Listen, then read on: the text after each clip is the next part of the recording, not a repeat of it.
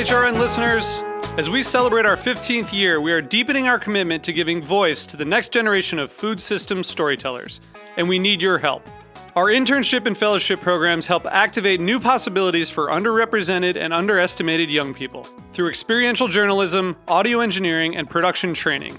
Through these unique programs, HRN helps food equity stewards build essential workforce readiness skills that expand their potential and foster economic mobility. Please consider supporting these critical programs. And with a minimum donation, you can be entered to win a dinner for two at an amazing restaurant in one of eight cities and tickets to a concert at a great venue in one of those cities. We have incredible partners across the country who have donated, as they also share our passion for helping to educate the next generation of food systems storytellers. Check out heritageradionetwork.org slash 15 to donate and enter to win today. That's heritageradionetwork.org slash 15 to donate and enter to win today. And make sure you donate before March 31st. Thank you. You're listening to Heritage Radio Network. HRN is food radio supported by you. Learn more at heritageradionetwork.org. This episode of Cutting the Curd is brought to you by Comté Cheese Association. Comté, an iconic cheese from the Jura Mountains of France favored by cheesemongers and cheese lovers all over the world. Find out more at comte-usa.com. That's C O M T E hyphen USA.com.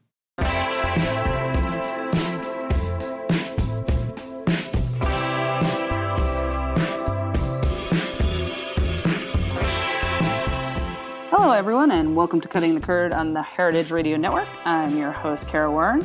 Um, I want to make a quick note on today's episode that we have the ACS scholarships coming up. So, beginning of February, please check out the website and uh, start to apply. There's multiple scholarships to check out. And if you want to get to Des Moines, Iowa this year, you should start thinking about those scholarships. So, that's my, my first note to everyone out in the cheese world. Um, but then the next thing I want to talk about, and I'm super excited to have Allison Lakin, our head cheesemaker of Lakin's Gorges Cheese.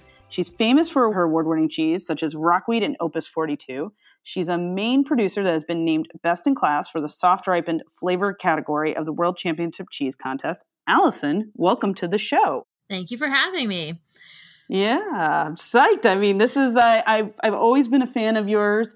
Um, I, I used to buy your cheese uh, when I was a buyer ages ago, and I am so glad we've reconnected via the Instagram. I think uh, you were just you're just great at making cheese, and I'm so psyched to have you on Cutting the Curd. Thank you. Well, it's a show I often am listening to while making cheese, so that, that this is a, a, a, a fun circle to complete.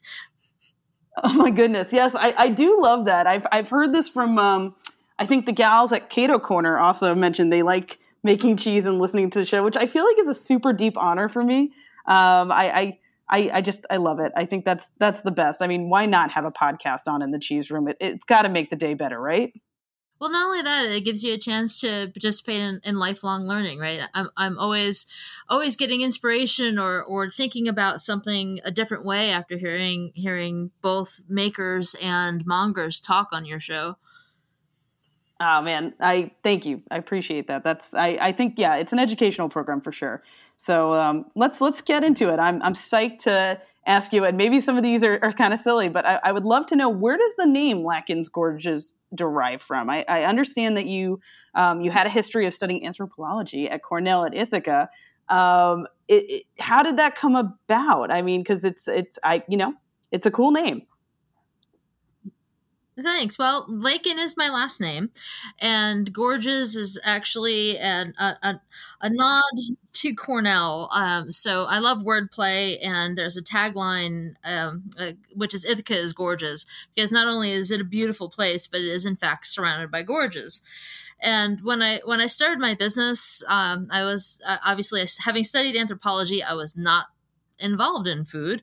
And in fact, I had a, a, a, a career in maritime museums uh, that um, uh, came before being a cheesemaker. So when I did eventually start my own uh, own company, I thought, you know, I want to keep that Cornell thing in there somewhere, and so that's where where Lakin's Gorges came from. And it, it's interesting because uh, by studying that at Cornell, were you able to use that in some of your cheese making? Did it kind of influence your cheese making at all? So not in a direct way. Um, so my background evolving in, in maritime museums, I was so frequently telling the story about how food was preserved for long distances. I often think that that seed was planted in my head that when I decided to leave the museum world, I still had all these bits and pieces of information in my head. And so, of course, it would make sense to start turning milk into cheese because it's a preserved food and maybe they had it on shipboard. yeah, that's that's what I, that's what I was thinking about. I was like, well, maybe the pirates were on at sea and they were constantly thinking, I need a nibble of cheese. And so this is this is how you can relate it into your cheese making career. I thought I thought about that. I was like, because you know you know primitive cooking methods, and like uh, I was like, she's she's got to know this strange history of cheese something, and that's how it's all connecting right now. Exactly. It, it, it is. It. That's the great thing about anthropology because you know it's the it's the study of people and and how we've evolved and the things that we do. So so I still feel like I'm practicing anthropology. I just get to feed people now. exactly. I love that. Um, and and I was reading up online that you had a few influences from like Peter Dixon at Parish Hill to uh, Kathy Biss of West Highland Dairy in Scotland. Um, how did they influence your cheese making? Like what what sort of things did they bring to to light in, in when you were studying cheese making? So I am an accidental cheesemaker. Uh, because this was a change of career for me, I, I, didn't actually go into this saying, ah, yes, I am going to become a cheesemaker. I was hired at uh, Sprout Creek Farm in New York State back in 2002 and ended up becoming the cheesemaker there, knowing nothing. And so I was learning on a daily basis with my uh, up to my elbows in curd. And as it happened, the farm had scheduled Peter and Kathy to conduct workshops for local cheesemakers shortly around, uh, right around the time when I started there. So they became my first mentors. So, um, Kathy, I like to say I learned the importance of writing down everything, including when I take a break for a cuppa, as she would say and um, also the idea that n- note taking and, and and keeping track of your process is is so important. Um, and the other thing that she she ha- would say was, you know, every little piece of curd is important, so don't leave any behind.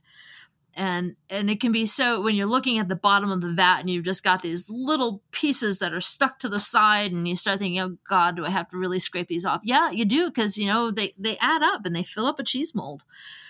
And Peter had a very different approach because he was teaching more about the why behind how the cheese was happening like the science behind it. And and so having those first two as my exposure to to actually being taught about being a cheesemaker really really set the tone for how I approach cheese. And and so it's become sort of that that balance of art science and alchemy that's that's really been what sustained me as a cheesemaker those are some very wise words you just said. I, am really I uh, I don't know Kathy Biss well enough, but she sounds amazing. And and Peter, as you know, has has been on the program, and he's just an amazing, fun guy to hang around with. So I, am I'm that's that's very cool that you just shared that with us. I'm I'm excited to learn more, especially about Kathy because I don't know her as well. But um, so now I, I was curious uh, with East Forty Farm and Dairy. So that's your farm. I didn't realize you owned the farm. I wasn't sure if you were buying milk or if it was your farm. This is this milk is coming from your farm. Yeah. So when I started the business back in 2011, I was leasing space from another cheesemaker and buying milk from a local dairy. And when I reached the point of uh, growing out of the space and needing my own space, it, it happened to work out that I um, had had um, fallen in love with a farmer who said, um, "Hey, you know, uh, marry me and and you can have a farmstead dairy." And Aww, so, that's the best. So I love uh, it. it. Yeah, yeah. So, so we, we we bought the farm and I built my custom creamery and uh, the decision was made as has been the decision basically every decision I've made for the business since I started in 2011 was to grow things slowly. So we got Darla, the spokes cow, um, our first cow, and then and she was she was already pregnant, and then we we added two more cows that next year, but everything else has just been making our own cows, not bringing any in. So last year was finally uh, the herd was finally large enough and making producing enough milk so that 100 percent of the milk came from the farm. So 2022 is a big year. Oh my goodness! So that's well, congratulations. First off, that's huge. Um, I, and I guess then your cheese can technically be considered a homestead cheese now. Is that correct? Uh, farmstead, I think, is is the marketing term that, that we like. okay, okay, okay. Fair enough. Fair enough. Yeah, you know, I. But it's not often that you can find that. Um, so I'm, you know, all in one kind of business model. It's very tough to do. It's very hard work. Um, I'm very impressed that you can do it. And um, does that mean that you can make cheese? You probably are not making cheese year year round. Then I was curious if it was like a seasonal thing that you were doing with the milk, or is it like, yeah, I guess it, it's seasonal, right? No, no, I am making cheese year round because I've spread out when the cows are getting bred, so that way uh, I always have some cows in milk.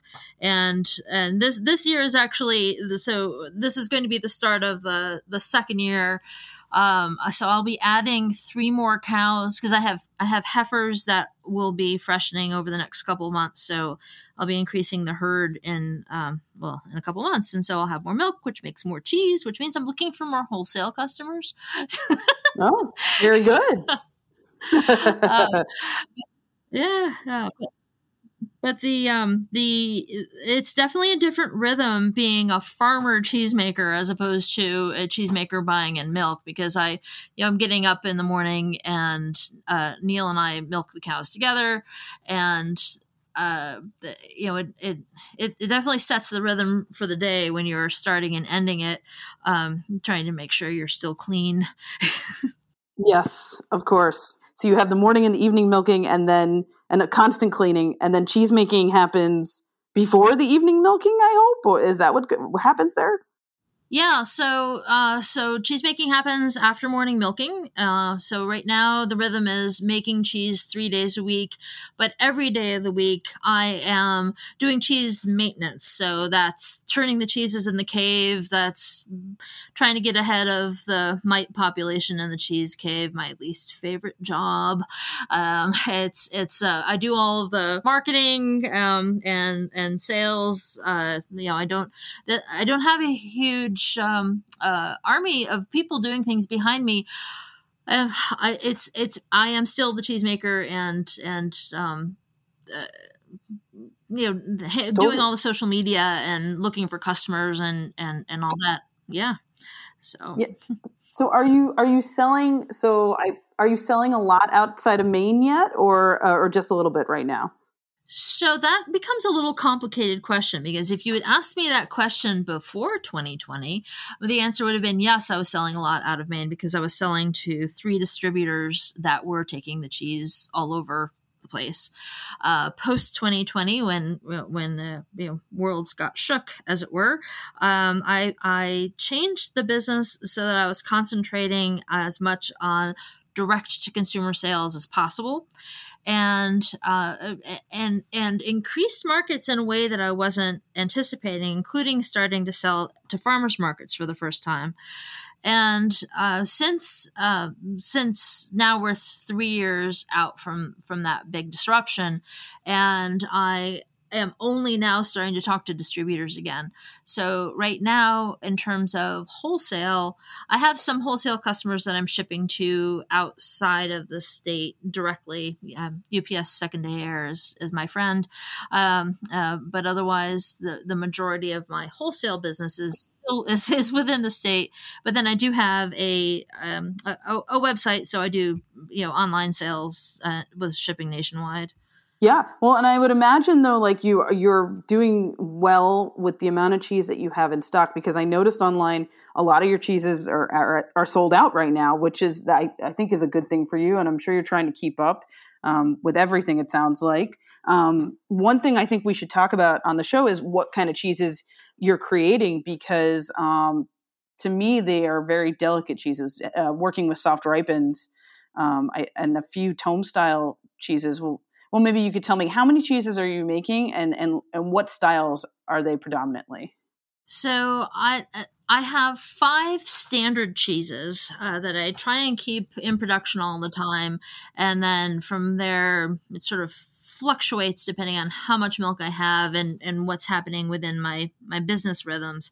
So when I started the business, I it I wanted to make sure that I, I could have a cheese that would appeal to everybody. So when I started, I was making fresh basket ricotta, a bloomy rind cheese, um, uh, the Opus 42, which is my my aged cheese, and the Cascadillo Blue, which is a blue cheese.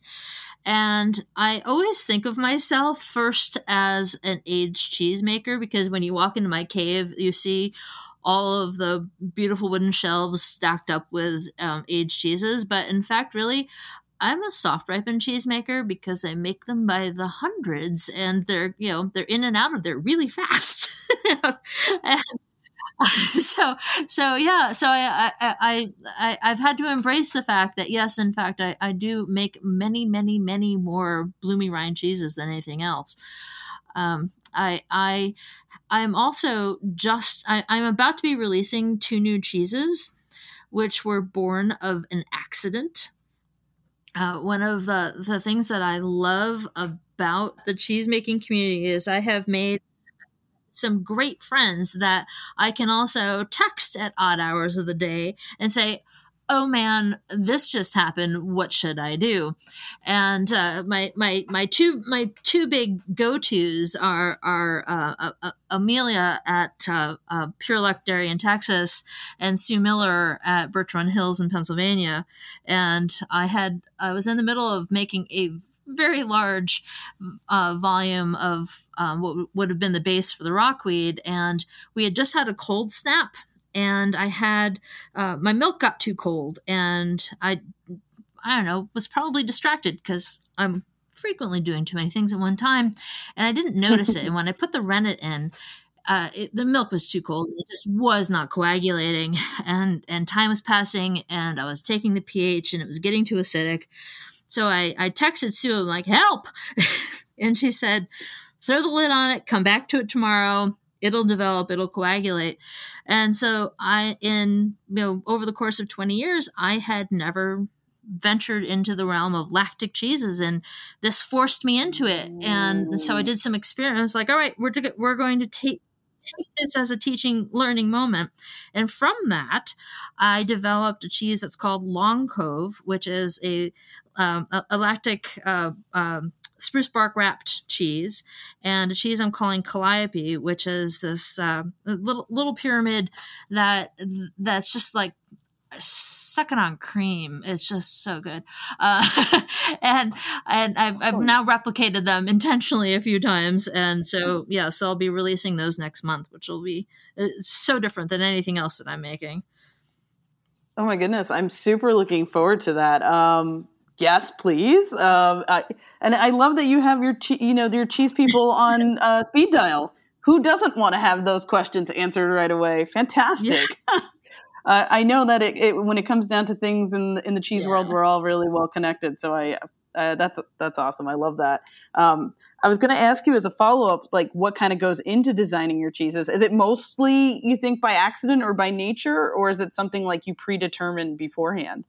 Uh, so that was that was my first accidental cheese, and I and I know that all of the great cheeses that is how they started. I And if you you know hear hear most cheesemakers say that their their best cheese always comes that way. So who knows what'll happen with those two cheeses? But uh, like with the rockweed, which uh, which is what brings us here today. and why why people know who I am these days. So when I made the move uh, onto the farm, uh, it's just, it's a beautiful spot. It's in Waldoboro, Maine, which is uh, in the what's called the mid coast of Maine. So so it's about an hour and a half north of Portland, right on the coast. And I'm on the Medomak River, and the farm is a saltwater farm that stretches down to Long Cove, which is the most important clamming bed uh, in, in Maine, basically. Um, it, it doesn't close when other beds close because of, of rain. And, and I actually, I get to see the working waterfront, as it were, when I look out, go down there and there'll be clammers. So when I moved here and, and started building up the herd, I, I really wanted to create a cheese that was a taste of place. And it was, it, it was natural to, to look to the seaweed on the shore and I contacted uh, Maine Coast Heritage veg- Sea Vegetables, at, who are sellers of uh, seaweed products. and they sent me a whole bunch of samples of different types of seaweed and in different states. Uh, so, like dried um, uh, versus powdered versus uh, flakes. And I spent six months and just let myself go. Um, I, I, I was dedicating uh, just 10 gallons a week to to the experiments and and age you know trying it aged trying it sprinkled through the, the entirety of the curd or trying to use the seaweed as a replacement for dry salt on the rind. And then finally it was the the the powdered bladderwrack seaweed as a ribbon between two halves of the bloomy rind cheese that I when I tasted it like yeah this this is this is what I want this this is what the farm tastes like. It smells like the farm. It's it's got you know the creaminess. It's it's just uh, you know and the the seaweed is a little bit on the green side so it sort of has the suggestion of the forest and the sea. I get sort of rhapsodic about the cheese. Well, I mean, and you're not the only one because um, in 2019, Yankee Magazine named it one of the 10 best foods in New England. And then in 2022, you won that major award from the World Championship Cheese um, Award. So I, I, think you're doing pretty well with rockweed. yeah, yeah. I, I, I never complain about that cheese. well, and, and how does it feel to win all these awards nowadays? Well, uh, totally overwhelming. Uh, you know, I will say that that when when I've had when I had the recognition with with Down East magazine and Yankee magazine, and and this last year, Culture magazine in the in the summer issue uh, featured rockweed as the centerfold. That is that that's great because it leads to to um, again, consumers finding me and and and either coming to the farm or or ordering online or coming to one of the farm to table suppers we have here at the farm. Uh, but but uh, winning an award also raises the visibility to within the industry. So here I am, one person making about seven thousand pounds of cheese a year, and uh, you know trying trying to do my best to to be consistent and maintain quality and now also to be consistent and maintain quality with the milk. And and uh, I it, it I always want to be a better cheesemaker but but now I, I there there I, I want to I want more people to know that I'm making this lovely little cheese over here on the coast of Maine. And and that was a great way great way to get that out there yeah, I, I think you've totally highlighted Maine. I, I'm I'm more excited than ever to come out and like visit you. I have to I have to drive up north and, and just say a, a quick hello and, and study Maine a little bit more because I mean, um, reading about um, how you're making the cheese and um, the inspiration you have for this cheese rockweed, I'm I'm just seems very romantic and truly uh, what cheese is about. So I really do want to get out to you and, and say hello. Now, I have a very serious question for you, which is um, Have you ever paired a martini with rockweed? That is, in fact, one of my favorite cocktails to have with rockweed. Um, I will mention, though, that Maine has some amazing distilleries. And there is one that's uh, it's called Barons, and they make a sea kelp vodka. So if you have the sea kelp vodka martini with rockweed, you are just next level happy. Ooh, I like this recommendation. Well, Allison, um, I just want to take a quick break for our sponsor. Um, hey, everyone, you're listening to Cutting the Curd. I'm your host, Kara Warren. I'm here with Allison Lakin of Lakin's Gorges Cheese, and we will be right back.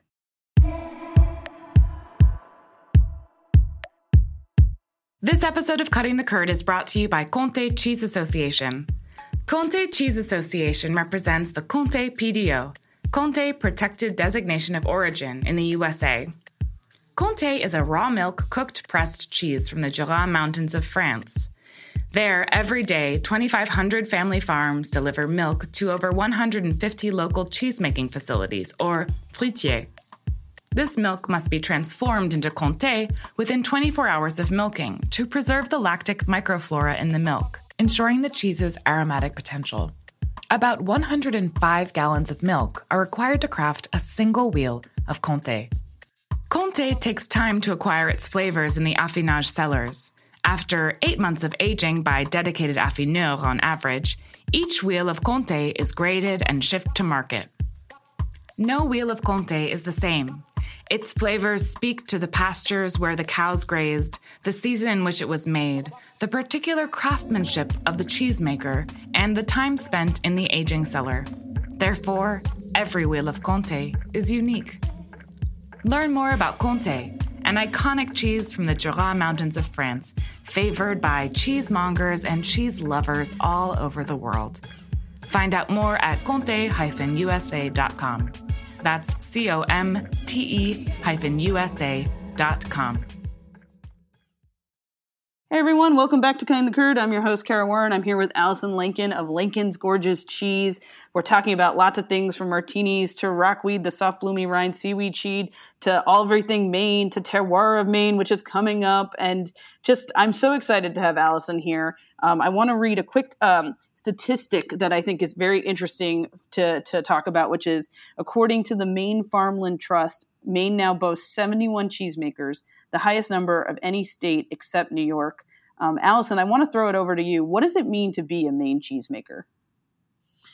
So Maine has an interesting history because there were so many people that came uh, and started uh, as part of the the back to the land movement. They suddenly had goats in their backyards, which led to having milk, which they had to do something with, so they became cheesemakers. and that in Maine is a lot of the story of, of why people have become cheesemakers. Starts with the goat in the backyard. Uh, when I started my business in 2011, there were fewer cheesemakers. Um, there was really an explosion, I'd say, right around 2016, when all of a sudden, every time I turned around, there were like 10, 20 more cheesemakers in the state. And uh, Maine, I think, is a really unique place to be able to make cheese because the Department of Agriculture is really encouraging people to. Um, not have a lot of barriers to get into it. So, for example, the cost of the license is not only not very high, but they also prorate it based on the volume that you produce. Uh, Maine is a legal to sell raw milk state. Uh, they also allow people to sell heat treated cheese. And so for a lot of people, that means that they could ha- be making cheese from with four goats and selling it legally without having to have a lot of investment in infrastructure. Uh, I, then there are huge cheesemakers like Pineland Farms, which are making which is making cheese in the tens of thousands of pounds like a month and distributing nationwide.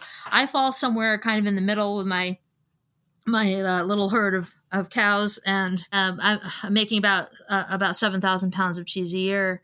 Uh, but I do pasteurize because I'm making uh, I'm making so many more soft ripened cheeses, uh, cheeses that are aged for less than 60 days, uh, so they have to be pasteurized. And I sell out of state, across state lines, so it has to be pasteurized. Ah, uh, yeah. I see. I didn't realize that actually. I mean, for soft, bloomy rinded cheeses, that makes absolute sense. But I didn't realize that for the interstate commerce, that it, it's better to have it pasteurized. That's very interesting. Um, ah, hmm. Um, well, and, and then I'm curious. Um, is it helpful for you to have a state guild? Have you been a part of the Cheesemakers Guild of Maine at all? Um, you you seem to know a lot about like uh, the different um, resources of um, you know becoming a cheesemarker and how you can use help from the state and uh, and lots of places within the state to to get become a cheesemaker. So the Maine Cheese Guild, I, think, just celebrated 30 years of existence, and it just started with a couple of of uh, cheesemakers. Um, and in fact, one was just honored. Uh, uh um, Caitlin Hunter, who who founded Appleton Creamery, she she retired um, after 30 years as a maker and had founded was one of the founders of the guild, and um, so so it's been it, it, the point of the guild for the most part has been for education. And so there i have attended so many great workshops from cheesemakers like Gianaclis Caldwell and uh, Ivan Larcher and I cannot think of the woman's name who makes the clabbered cheeses in North Carolina. Um, but so it's been it's been great to to be able to have have access to to learning opportunities that are hands-on that are happening right here in the state and that's happening because of the cheese guild uh, there's now uh, the, the guild is now starting to work on promoting maine cheese more uh, there's a new executive director and i'm looking forward to see seeing how that evolves because i still think that that uh, people aren't thinking cheese when they think maine and given you know there are so many of us now around the state and you know, very high quality cheese is being made here, um, but nobody knows about it. no, I, I, I, would be more than excited to do a Maine cheese trail. I, w- I, I think that's fantastic. Set me up. I will eat a lobster roll and go visit many cheesemakers. I'm I'm way down for that. Yes, well, there is a Maine cheese trail, and actually, there's a there are a couple of sub Maine cheese trails. I'm a member of the Mid Coast Cheese Trail. Mid Coast is again that that area, um, uh, sort of halfway up up the state on the coast, and and we're we're a loose organization of about 15 cheesemakers that within an hour you can get to, to all of our our facilities. Uh, so yeah, head on up the coast, look at the website, and and uh, see where else you can go. Uh, that's actually that brings me up to one of the other questions I had, which is, um, can you say there are different terroirs within Maine uh, between like the most south, southern to to the north to the middle? Because um, it, it's kind of a longer state. It, you know, I, I'm curious. Yeah, so that's an excellent question, Kara, because this is something I think about all the time. Um, so I, when I started making the cheese, I was making it with the milk from a farm that was in a different part of the state. And then I started making cheese, uh, uh, buying milk from a different farmer. Um, and I realized that there were differences in the flavors of my cheese. They were subtle, but I noticed them because I'm eating my cheese and drinking the milk all the time. Uh, so, what I have come to realize um, is that terroir, as it applies to cheese, is just like terroir as it applies to the growing grape. So, the what the cows, the ground that the cows are standing on, eating their grass and, and the hay that they are eating, that's going to be what's influencing what the, the milk and, and, and hence the, the cheese gets, gets its um, terroirness from. Uh, so, so I don't think it's, it's, oh, it's only the, the geographic spread. I know my, my farm is a saltwater farm. I know it's, uh, I'm in, um, uh, it's, I, I'm on this is the silliest place. Uh, the the the geography of this farm. The high point is 131 feet, and that's over in the corner next to the cemetery. And then we're kind of in a bowl, and then the entire and that's at, at where the street is, and the entire farm slopes downhill to the river. And um, and so we get the the breezes coming up from from the ocean um, which are frequently just salt laden, and there is there is some marsh grass here, and and some of the the quality. So when when we do soil sampling and and you know working to improve the soil so that the cows are eating the best quality grass and that we're growing the best quality hay here, that's all playing into what the cheese is going to taste like. And and one of these days, I have this goal of doing a milk and cheese tasting to you know like when you you um I'm, I'm I'm I'm flashing on one of my favorite movies, uh, uh, French Kiss, when when Kevin Kline has has her smell the different um, grasses and plants that are growing in the soils, and then having her taste the wine. Like I want to have this, you know, we're gonna smell and taste uh, the the elements that are growing in the field that the cows are grazing on, drink the milk, and then eat the cheese, and, and see if we can trace all of those elements.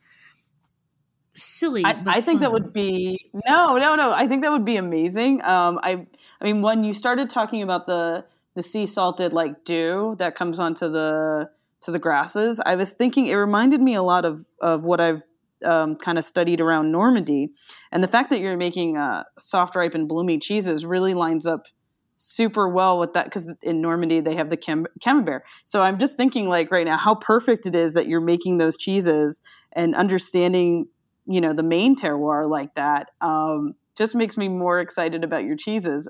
Um, so I'm like I just need to eat more of your cheeses. Which by the way, thank you for sending me the rockweed and the Opus 42. They were both really exquisite. Um, Opus 42 is just I love the lactic crumble that happens there. It's just that brightness. I I think it's fantastic. And the rockweed is a is a revelation. I can't wait to try it again and again and see how it changes over time.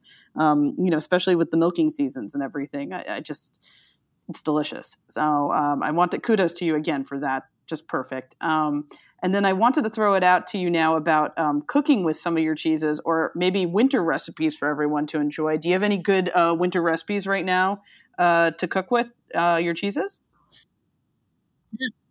Absolutely. So I happen to love cooking with cheese, and uh, because my background from the museum side of things, I I was designing education programs, and and I've always felt that um, you you you can understand better what you're working with if you can place it within some uh, context that you can understand more readily. And that sort of led to my creating what i call recipe wednesday. So every wednesday on my social media feeds on instagram and facebook i post a new recipe. And it goes across the the um, the spread of all of my different cheeses. And there are sweet and savory recipes. And sometimes there are just pairing suggestions. Uh, but but the the recipe that is going up this week is for a uh, Cascadilla blue tart with toasted walnuts and onions. And you could either make it with a pate brise or make it with a rough puff pastry or a, you know a store bought puff pastry. And it's just it's such a nice, you know, the blue cheese adds that nice warming quality to it, but the the the caramelized onions and toasted walnuts just just you know it's it's warming and and so pleasurable and then you get the nice crunch from the pastry and I, I'm looking out the window right now and we have, I don't know, 11 inches of snow and it's blowing 40 miles an hour. And I want to eat more of that tart right now. oh my goodness. I, I hear you. It's been definitely a winter uh, for everyone. Uh, I, you know, I'm looking forward to the spring and summer to get some sun. But um, uh, I'm curious. Now, I know you've also studied. I think we mentioned it earlier in the in the podcast about um, primitive cooking, and I was a devilish question is: uh, Have you had any campfire madness? Do you like put um, like whole brie like pieces of cheese into the fire on a skillet and like do some crazy things? I know I've tried it myself, and I think it's always the best. But have you tried anything like that? Oh, absolutely. So, so uh, my Prix de Diane, which is an eight ounce bloomy rind cheese that is just wonderfully creamy and decadent. One of my my favorite things to do is just, I skip the pan. I just put it right on top of the grill, or we we use a a, a Breeo fire um, pit and it's got a sear plate. So you throw that on there and it will caramelize the rind a little bit and uh, and then it just liquefies and you just have at it with with some bread and that's wonderful. But i also if you think about how popular raclette is right now you don't need to have the the fancy little tabletop plug-in thing. Just take a hunk of cheese put it next to the fire. Uh, if you've got a, a, a wood stove open up the the wood stove door and and rest the cheese in front of the fire in your wood stove so that the surface gets soft and then you can just scrape that right off onto onto your bread or vegetables and and uh, have have the most basic kind of raclette there is. Oh my goodness. I love that idea. I because i mean how great i think Okay, so now we're bringing it into the wood stove madness, which I think everyone, if you can have one, get one. But then also like cheese and barbecue time, we also kind of hinted about that, and like I'm looking forward to this year doing more playtime with that. So, um, big time kudos to you, Allison, for mentioning that. Um, I want to say first and foremost, uh, thank you for coming on the show today. By the way, this was a, a true treat, um, and I'm I'm psyched to eat more of your cheese coming up this year. Thanks, thanks. And you have to come up and visit and, and, and meet the spokes cow. oh, yes. I do. I, I can't wait. I mean, I'm sure it's a beautiful herd of cows. I can't wait to meet them. Um, okay, I'm gonna give I'm gonna give the quick outro here about how you can find Allison on Instagram. So find Allison on Instagram at Lakin's Gorges Cheese. Uh, you can also find her at East 40 Farm. Uh, plus, you can follow us at Cutting the Curd and myself at Kara Warren. Please listen and subscribe to Cutting the Curd via Apple Podcasts, Spotify, Stitcher, wherever you listen to your podcasts. Also, uh, one more note for today's episode I'm going to leave a few sound bites of what I was able to record from this year's Fancy Food Show in Vegas. Um, it was certainly better than I thought, and I had a great time seeing everyone. So, uh, hope you enjoy it. And as always, eat more cheese. I'm here with Joan. Uh, Joan, could you please introduce yourself? Hi, I'm Joan Bailey. I'm the copywriter and editor for Dairy Farmers of Wisconsin. Great. And what are you most excited about at this year's Fancy Food? Oh, it's so hard to choose. Um, I think Okay, so I'm really excited about two things um, because I can never pick just one, and because this is such a big show. Um, I'm really excited about CSU, Cheese State University, opening because it is really spectacular. I'm taking the course, totally recommend it, learning a lot. Um, and I'm really excited to meet so many cheesemakers in person. I mean, I'm just, well, okay, and eat their cheese, but it's a wonderful opportunity to sample and chat, and I'm very, very excited about that. Awesome. Thank you so much, Joan. It's wonderful. At the Peterson booth, here with Laura. Laura, please introduce yourself. Oh, hey, this is Laura Leyden McGregor uh, with the Peterson Company. And what are you most excited about for the Fancy Food Show right now here in Vegas? Okay, well, I'm I'm most excited about meeting all my friends with the cheese importers. That's uh, it's a, a meeting we're having tonight. Oh, really? Okay. Yeah, it's a really fun meet and greet okay. uh, at Gordon Biersch if you're not busy. Oh, okay, good to know. yeah, um, and I just like connecting with old friends and kind of catching up, not just personally but also professionally, and seeing what kind of fun and exciting things are out there. And maybe if I'm quiet and don't talk too much, I can listen better and see what's coming down the pike and maybe hear about things before anyone else. Um, and that's it, kind of friendly faces yeah. and yeah. All right, I'm here with Marissa. Marissa, can you introduce yourself? I am Marissa DeMeo, Vice President of Marketing for Atalanta Corporation. Great. And what are you most excited about at this year's Fancy Food Show? Well, I am most excited about our brand new booth layout. Uh, my team, led by Lane Lane, our trade show manager, has done a tremendous job putting in all of the creative uh, needs that go into specialty food and specialty cheese into the display of our booth. So I think if you stop by, it's an experience, not just a, a sales handshake. All right, I'm here with Mateo. And Mateo, could you introduce yourself? I'm Mateo Kehler. I'm the cheesemaker at Jasper Hill Farm in Greensboro, Vermont. And what are you most excited about for this fancy food show? Getting to see old friends. It's been a long time, and yeah. uh, just getting the FaceTime and uh, reconnecting with um, our community. Yep. It's got to be at the top. Definitely. Yeah. Okay. Cheese people are the best people. All right, I'm here with Stephanie of World's Best, and she's going to intro herself. Hi, this is Stephanie Ciano from World's Best Cheese, and I'm super excited for the Fancy Food Show this year. yeah, and, and a lot of new cheeses, or just seeing people again uh, a little bit of both. I love um, our booth because we've got kind of a European and American marketplace of best cheeses from all around the world. Um, we've got a award-winning cheese with ants on it from Australia, from South Adelaide. Oh um, wow! That won best cheese in Australia. Oh, I didn't realize that. Okay, yeah. excellent. All right. Well, I'll have to tell everyone to check out the ant cheese. Of course. All right. Thank you, Stephanie. That's Thanks, the best. Cheers.